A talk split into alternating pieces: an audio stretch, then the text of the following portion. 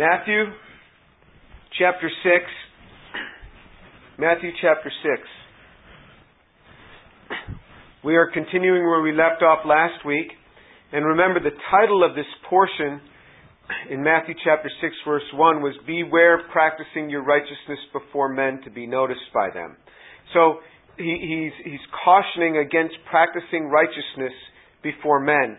And we talked about uh, uh, the practice of righteousness. We talked about prayer, and you know, if you know, different people pray in different ways. He encourages us to go into our closet and pray. We don't have to stand on a street corner. And I had mentioned that that you, you know, when I'm in Israel, standing by the the the wall there, the Wailing Wall in Israel, doesn't do anything for me uh, spiritually or emotionally, and it does some for other people. Everybody's different, so I I didn't want to want, want to leave you with that impression that, that some people aren't affected by it. But um, uh, Jesus is encouraging us to pray. But now we're picking it up in verse 7 of Matthew chapter 6. This is actually where we left off. verse 7 of Matthew chapter 6. And when you are praying, do not use meaningless repetition as the Gentiles do, for they suppose that they will be heard for their many words. Do not be like them, for your Father knows what you need before you ask Him. Pray then in this way Our Father, who is in heaven, hallowed be thy name. Your kingdom come, your will be done on earth as it is in heaven. Give us this day our daily bread, and forgive us our debts as we have also forgiven our debtors. And do not lead us into temptation, but deliver us from evil. For yours is the kingdom and the power and the glory forever. Amen. For if you forgive others their transgressions, your heavenly Father will also forgive you. But if you do not forgive others, then your Father will not forgive your transgressions. So Jesus again, you know, up in verse verse uh, five, he had said, uh, "When you pray." Up in verse six, he had said, "When you pray." In verse seven, "When you are praying." So again, you see that there's an assumption there that we pray, that we are praying. And then he says, "When you pray, do not use meaningless repetition as the Gentiles do. So again, he's telling them to be different than the Gentiles. So how, do, how were the Gentiles praying?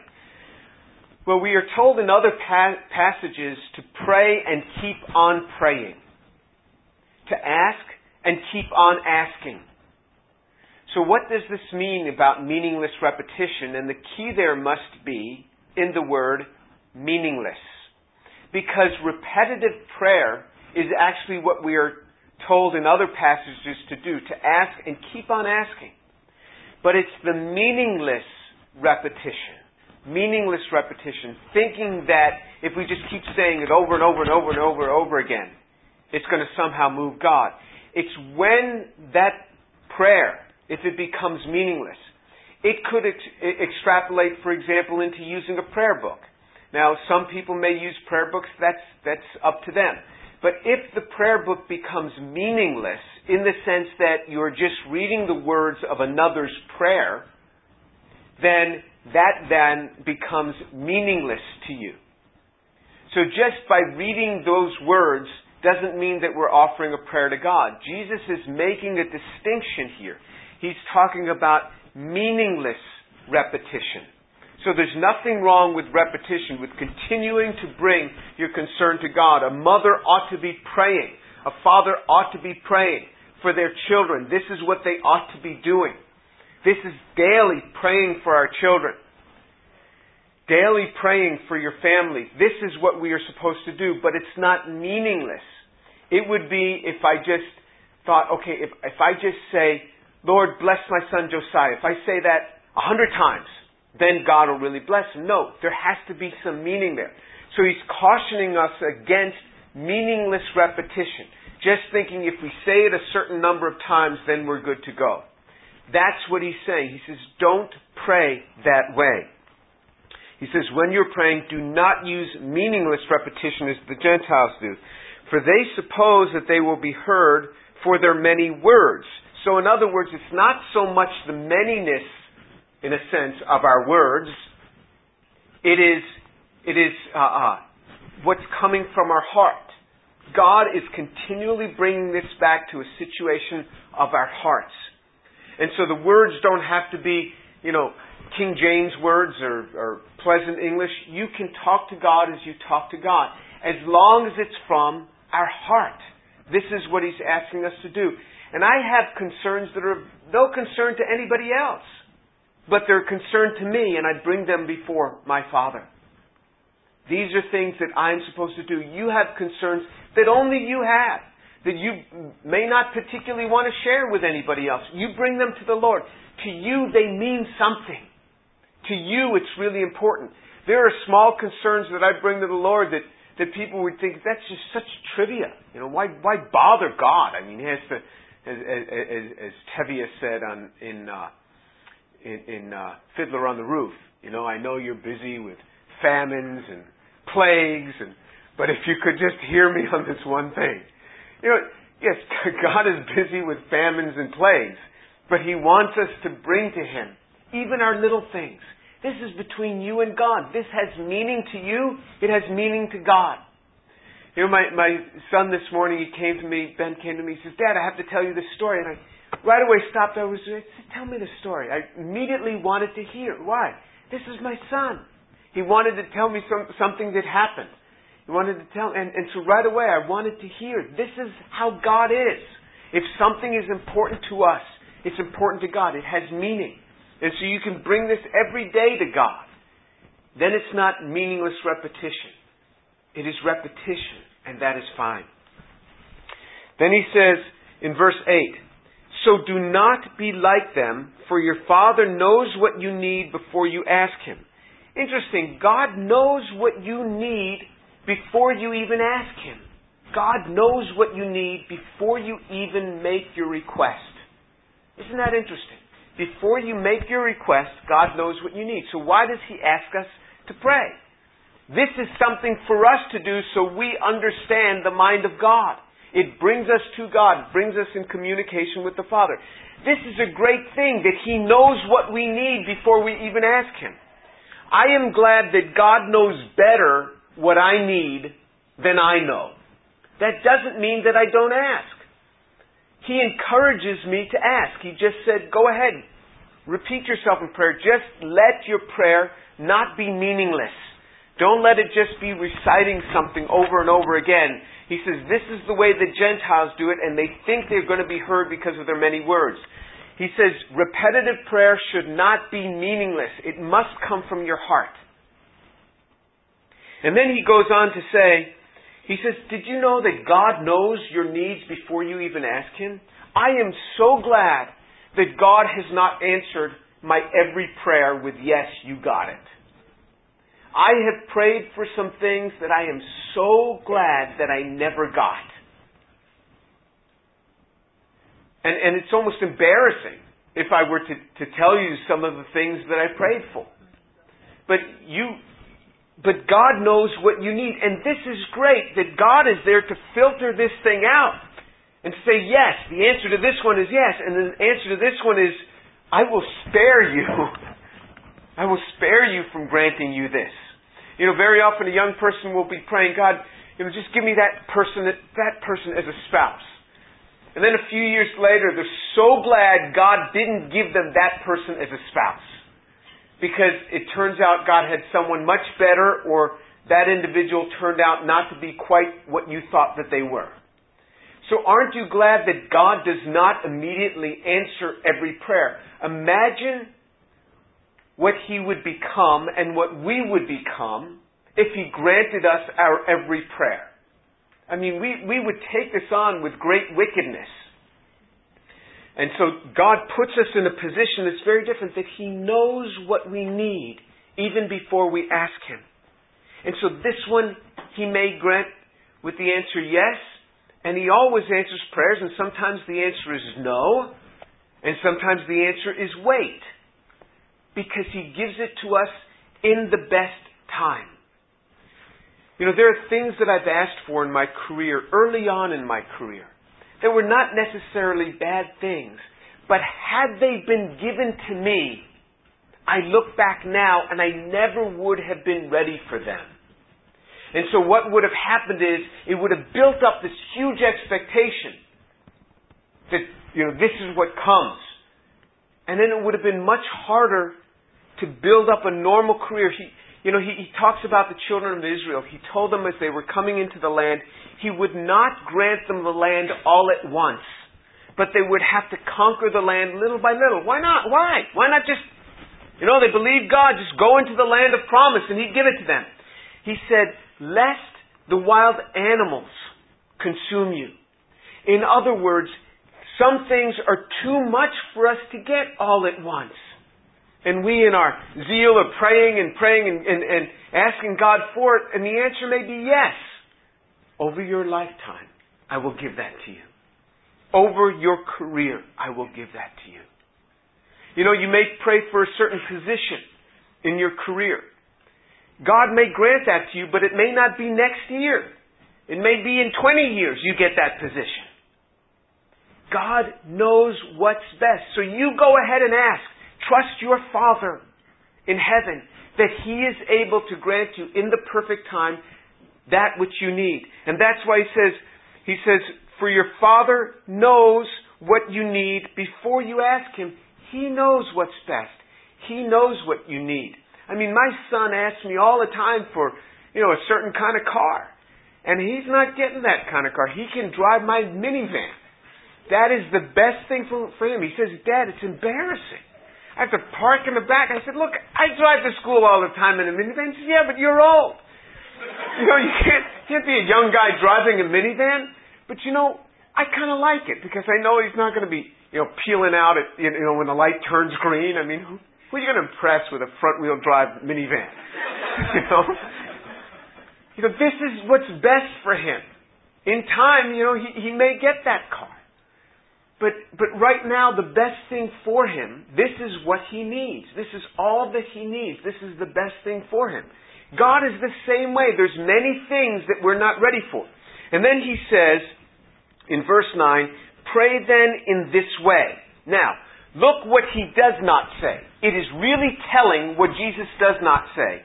He does not say, pray this prayer. Now this prayer has become the prayer that everybody prays. You know, you pray this in church. I pray.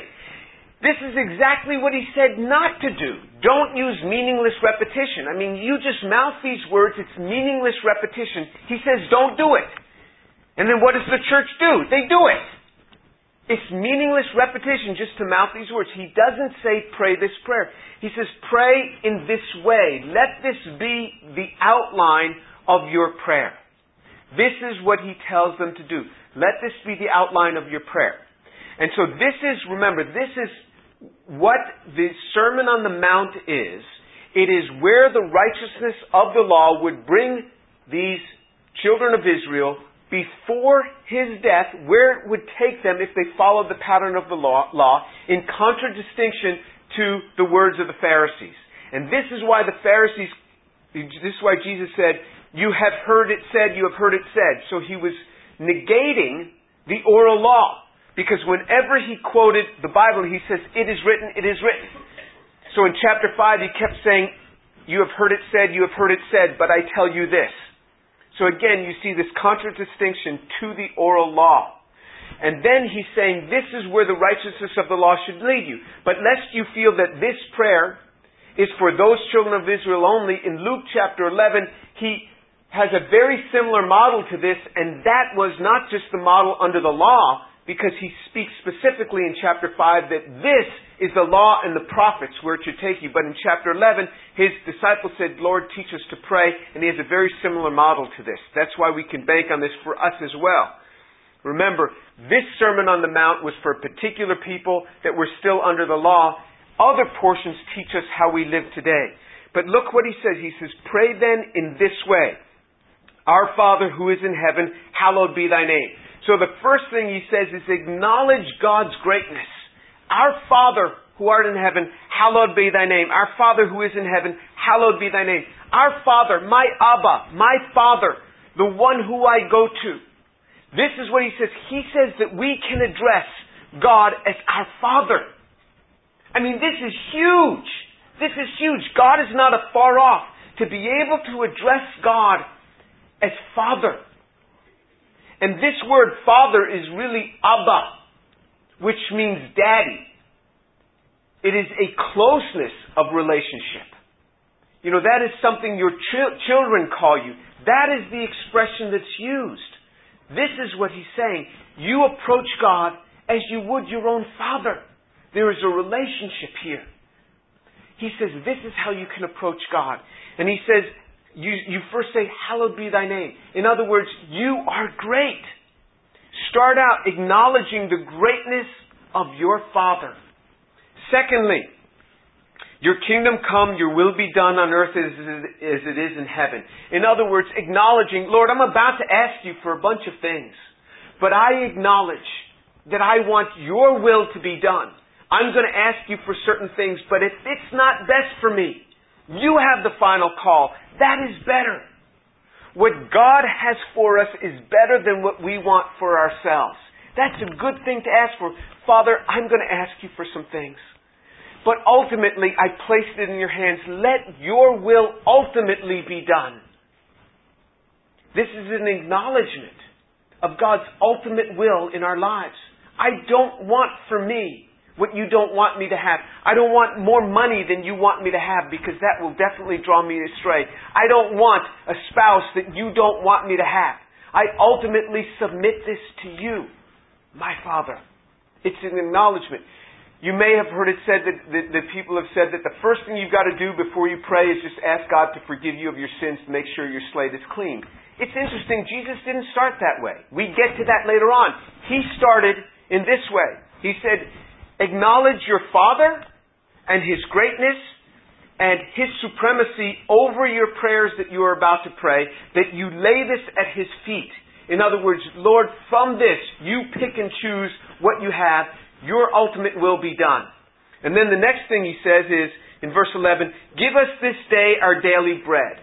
That doesn't mean, remember, it's not meaningless repetition. Give me this day my daily bread. No, this is my daily needs. You see how specific it is. It's not, oh Lord, grant our country great mercies. That's a fine prayer. But he says, not at this time. At this time, you distill this thing down to your daily need. What is it you need? This is getting to the basic sustenance of life. This is why I say it is not a wrong thing to pray for trivia. If it's important to you, it's important to your Father. With my children, the things that concern them concern me. You know, 20% of my CPU is always on my children. Just always. I mean, I'd be working, doing my chemistry problem. 20% of, of my brain is, is fixed upon my children, and usually it's fixed upon the one who is struggling the most. And I'm thankful that it, that it oscillates between them. That, that, uh, uh, uh, but, but you will see this when you are a parent, that a portion of your mind will always be on your children. Jasmine. Yeah, even now, when you're working in the lab and I'm paying you, you're thinking of Manuel when I'm paying you. Yes, yes. You, you can't stop. I mean, this is life. This is where the heart of, of, of a parent is. This is what God does. Always your mind is thinking of this child. And you think that this will go away when they grow up. No, it, gets more because the problems get much, much bigger. Wait until they hit adolescence and you see, you see this change. But adolescence is a good thing. Or else you'd want to cling to this baby forever.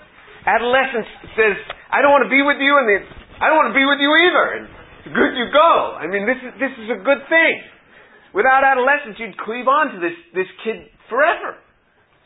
So, he says, Give us this day our daily bread.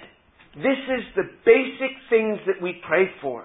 He's not saying you pray this prayer. He says you pray in this way. This is the construct he's given us.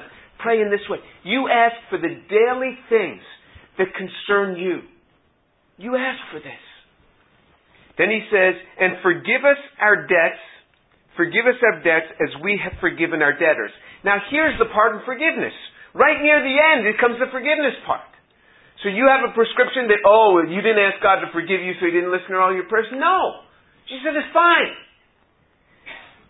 The same way we say, Lord, forgive us our debts forgive us of our sins the same way we forgive others.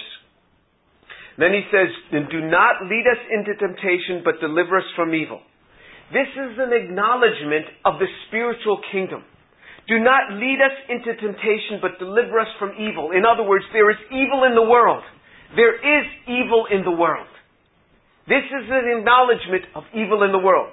You think that, oh, you know, people just make this up, everybody's good. Not so. There is evil, there is evil intent, there's demonic powers working in this world that are real. Jesus speaks about them. Jesus confronts demonic powers.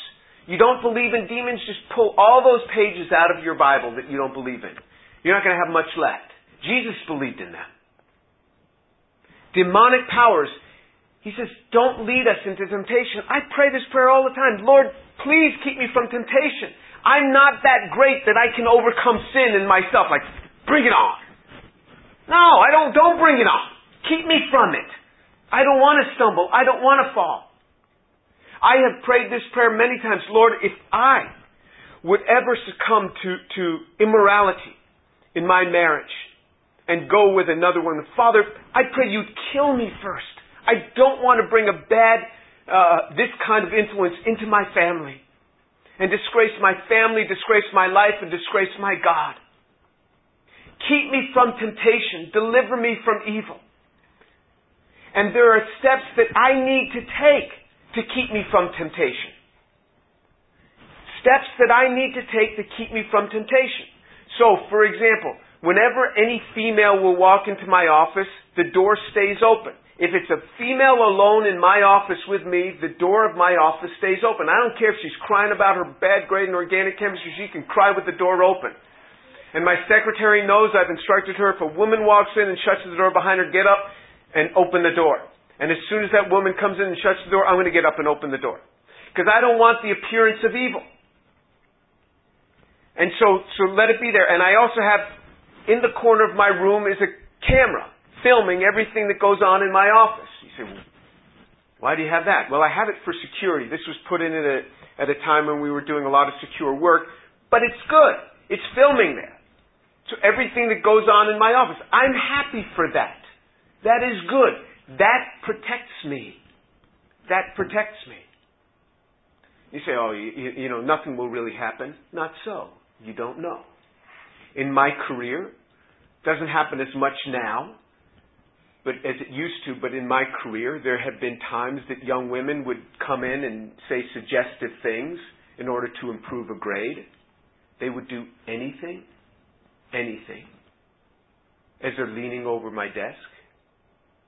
You know, so things happen. I need protection. So don't worry, it doesn't happen much anymore. But, but these things happen. We have to pray against temptation and take steps. This is why I say it's, you know, I don't recommend that a, that a guy and a girl stay alone in a room at night studying together. That, that door ought to stay wide open. Or they ought to go somewhere else and study. I don't recommend it. I don't know if you're going to fall. I'll tell you, I wouldn't, I wouldn't do it. I wouldn't do it. You know, if I'm on a business trip, I may, you, know, have a meal and, and, and, and there may, may be a, a, a woman there from, you know, another professor that we may have a meal, but I would never, never go into their room with them or have them near my room with me. Never. Never do it. I would never even give them my room number, nor would I ask them for their room number. I wouldn't do it.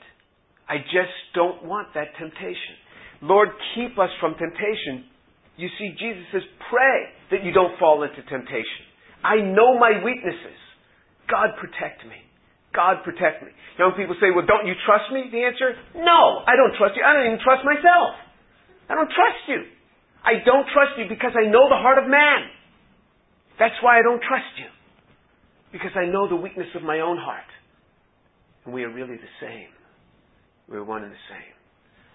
Then he says in verse 14, For if you forgive others for their transgressions, your heavenly Father will also forgive you. But if you do not forgive others, then your Father will not forgive your transgressions.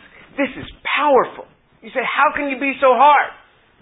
You're not going to forgive me if I don't forgive anybody else? And Jesus says, Right. Because you just asked for that. Up in verse 12, you said, Forgive us our debts as we forgive our debtors. And you know what God does? He says, Okay, you don't forgive, I don't forgive you. Oh, don't be so hard. Well, you just ask for it. God gives us what we ask for in that.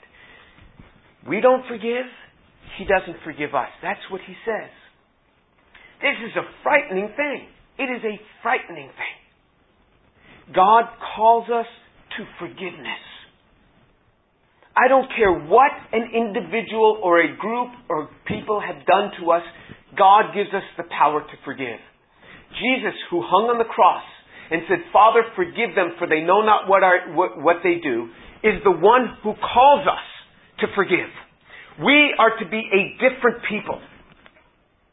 Remember, we are to bless those who curse us, pray for those who mistreat us, do good to those who persecute us. We are to do good, acts of good in return to those who persecute us. And if they say we are weak, let them say we are weak. We will be all the better. You know, there's a portion that I've been meditating on all week. It's just a tremendous portion. Look in, in, in uh, Psalm 130. Just a tremendous portion. Psalm 130, and I'll, I'll, give you just some of the things that I was contemplating on this week as I, as I was meditating on that portion. Psalm 120, Psalm 130, Psalm 130, verse 3 and 4. If you, Lord, should mark iniquities, O Lord, who could stand? But there is forgiveness with you that you may be feared. If you, Lord, should mark iniquities, in other words, if you should keep track of all my sins, O Lord, who could stand? Look, you see the psalmist, look at what he's saying. If you, Lord, should mark iniquities, O Lord, who could stand? You see the exasperation. O Lord, who could stand if you should mark iniquities? If you should keep track of all my sins, who could stand? But there is forgiveness with you that you may be feared. Just meditating, Lord, what do you mean? So for me, when I meditate on the Word of God, I'm saying, Lord, show me what you mean. Lord, reveal this to me. What does it mean that you may be feared? You know, one who forgives. You think, oh, you know, they're weak hearted, they forgive. No, they're large hearted to forgive. It is easy to walk in unforgiveness. It is easy, easy to walk in judgment. It is easy to say, You have done this to me. Shame on you. It's easy to say that. It is, takes a much bigger person to say, Forgive him. It's over. Let it go. To just let it go. Let it go. And I said, Lord, what do you mean that you may be feared? And it came back to me. Just an example of forgiveness from my childhood. When my brother was a teenager, he was he he had he's bigger than I am, he's taller than I am, he's broader than I am, and he was he just I don't know when when he turned like 12 years old, he started growing a beard, and he just matured very early on, hit puberty very early, and became really tough and, and angry, and and uh, I I would see him just pick fights, go up to you know some of the biggest guys in school and pick fights, and he, they wouldn't want to mess with him because they knew that he was really a tough kid. And uh, um, nobody bothered me because they knew that Jeff Tour was my brother. And and uh, so, as angry as he was, he was 15 years old, and and uh, my father had told him to do something, and he was really angry, and he started hitting my father. And and he, and I don't mean just you know messing around. I mean he really got and and he he had uh, been on drugs and smoking pot and and been in many things, and and I I remember I I jumped in between. Just my father wasn't trying to hit him; he was just trying to get away from this kid. And then when I got them separated, my father just said, "Out of this house, out." And and my brother, you know, went out and jumped on his motorcycle, which he had when he was 15, and he used to drive on the roads anyway and drive through the woods. And and then you know, my dad called the police and said, you know, my my son has become violent. He's he's uh, you know, he hit me. He's driving a motorcycle around doesn't have a license. And I remember, you know, I used to work at a gas station on the highway where my brother worked, and the police, the Parkway police came in and they said, tell Jeff not to come around because if we find him, we're going to have to arrest him. You know, so the Parkway police, you know, knew my brother. But I remember after three days, my brother came home. And he met my dad in the front lawn, and he said, I'm sorry.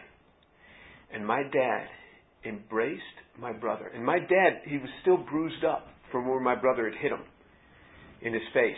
And he hugged my brother, put his arm around him, and he said, Come on in the house.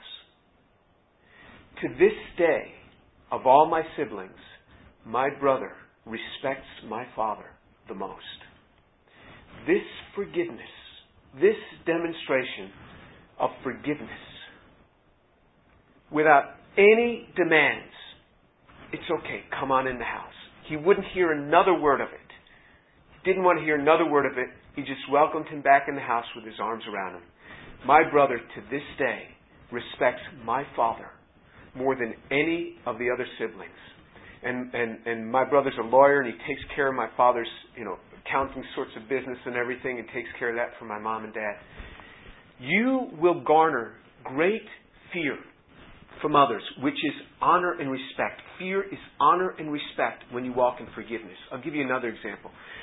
One of my colleagues once attacked me in a faculty meeting for inviting uh, uh, the faculty and the students to a Christian event. I sent out an email, and I just got utterly attacked by this faculty member. He said some really bad things about me in front of many others. And about a week later, he came up to me and he said, You know, I'm sorry, that was so wrong of me. I didn't even give you a chance to speak. He says, For the rest of my career, I will regret what I said to you. And I said to him, You know, don't worry about it. I've said so many things in my career. I've done so many things that I'm ashamed of. Don't worry about it. Forget it. It's over. And uh, that person now is in charge of university accounting budgets. And I've had a real rough time recently with my grants, with, with some grants not coming in, and my, my group has just really been without much money. And in this time, he designated some money from the department for my group. I mean, a lot of money. I said, What are you doing? He says, Don't worry. It's all right. I mean, this man has come to my aid. Now, God really blessed me this past week. We got two big grants in, so I'm just so thankful. Just this past week. But I see this guy that said these things to me that I forgave, and I really forgave him, has come and been my greatest advocate and a great fan of mine. You will gain great favor if you learn to walk in an attitude of forgiveness, to really forgive those who have hurt you. You will be greatly feared. It says, because, but there is forgiveness with you that you may be feared, that you may be respected and honored. You will bring great honor and respect in your life if you learn to walk in forgiveness. Very different than the world walks. Very different than the way the world does it. A show of forgiveness is not a show of weakness. It is a show of enormous strength.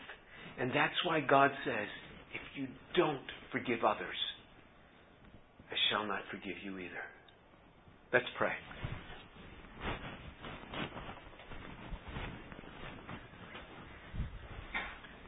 Abba, Father, I thank you so much for the truth of your word. I thank you for what you call us to in prayer. That you call us to a place that we acknowledge that all good things are from you and that we submit all our prayers to you. Father, that you call us to be able to pray even for the trivial things in our lives that we can pray for. Because if they mean something to us, they mean something to you because you are our Father. That you show us that we can call you our Father. And Lord, I thank you that you call us into a place of forgiveness that is so different from the world. And in this we garner, garner honor and respect. Lord, Lord, if you should mark iniquities, who could stand? Oh Lord, who could stand? But there is forgiveness with you that you may be feared. Thank you.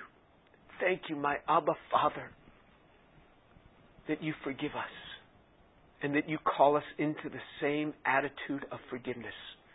You call us into an ideal that cannot be gotten in and of ourselves, but is from you. Lord, I pray for these young people. I pray for them that you get a hold of their hearts, that they would learn to walk in forgiveness and they would see that in the end, they would garner great honor and respect because they are people of forgiveness. Father, your grace be there in their lives, I pray. The grace of God be there. In the name of Jesus Christ. Amen.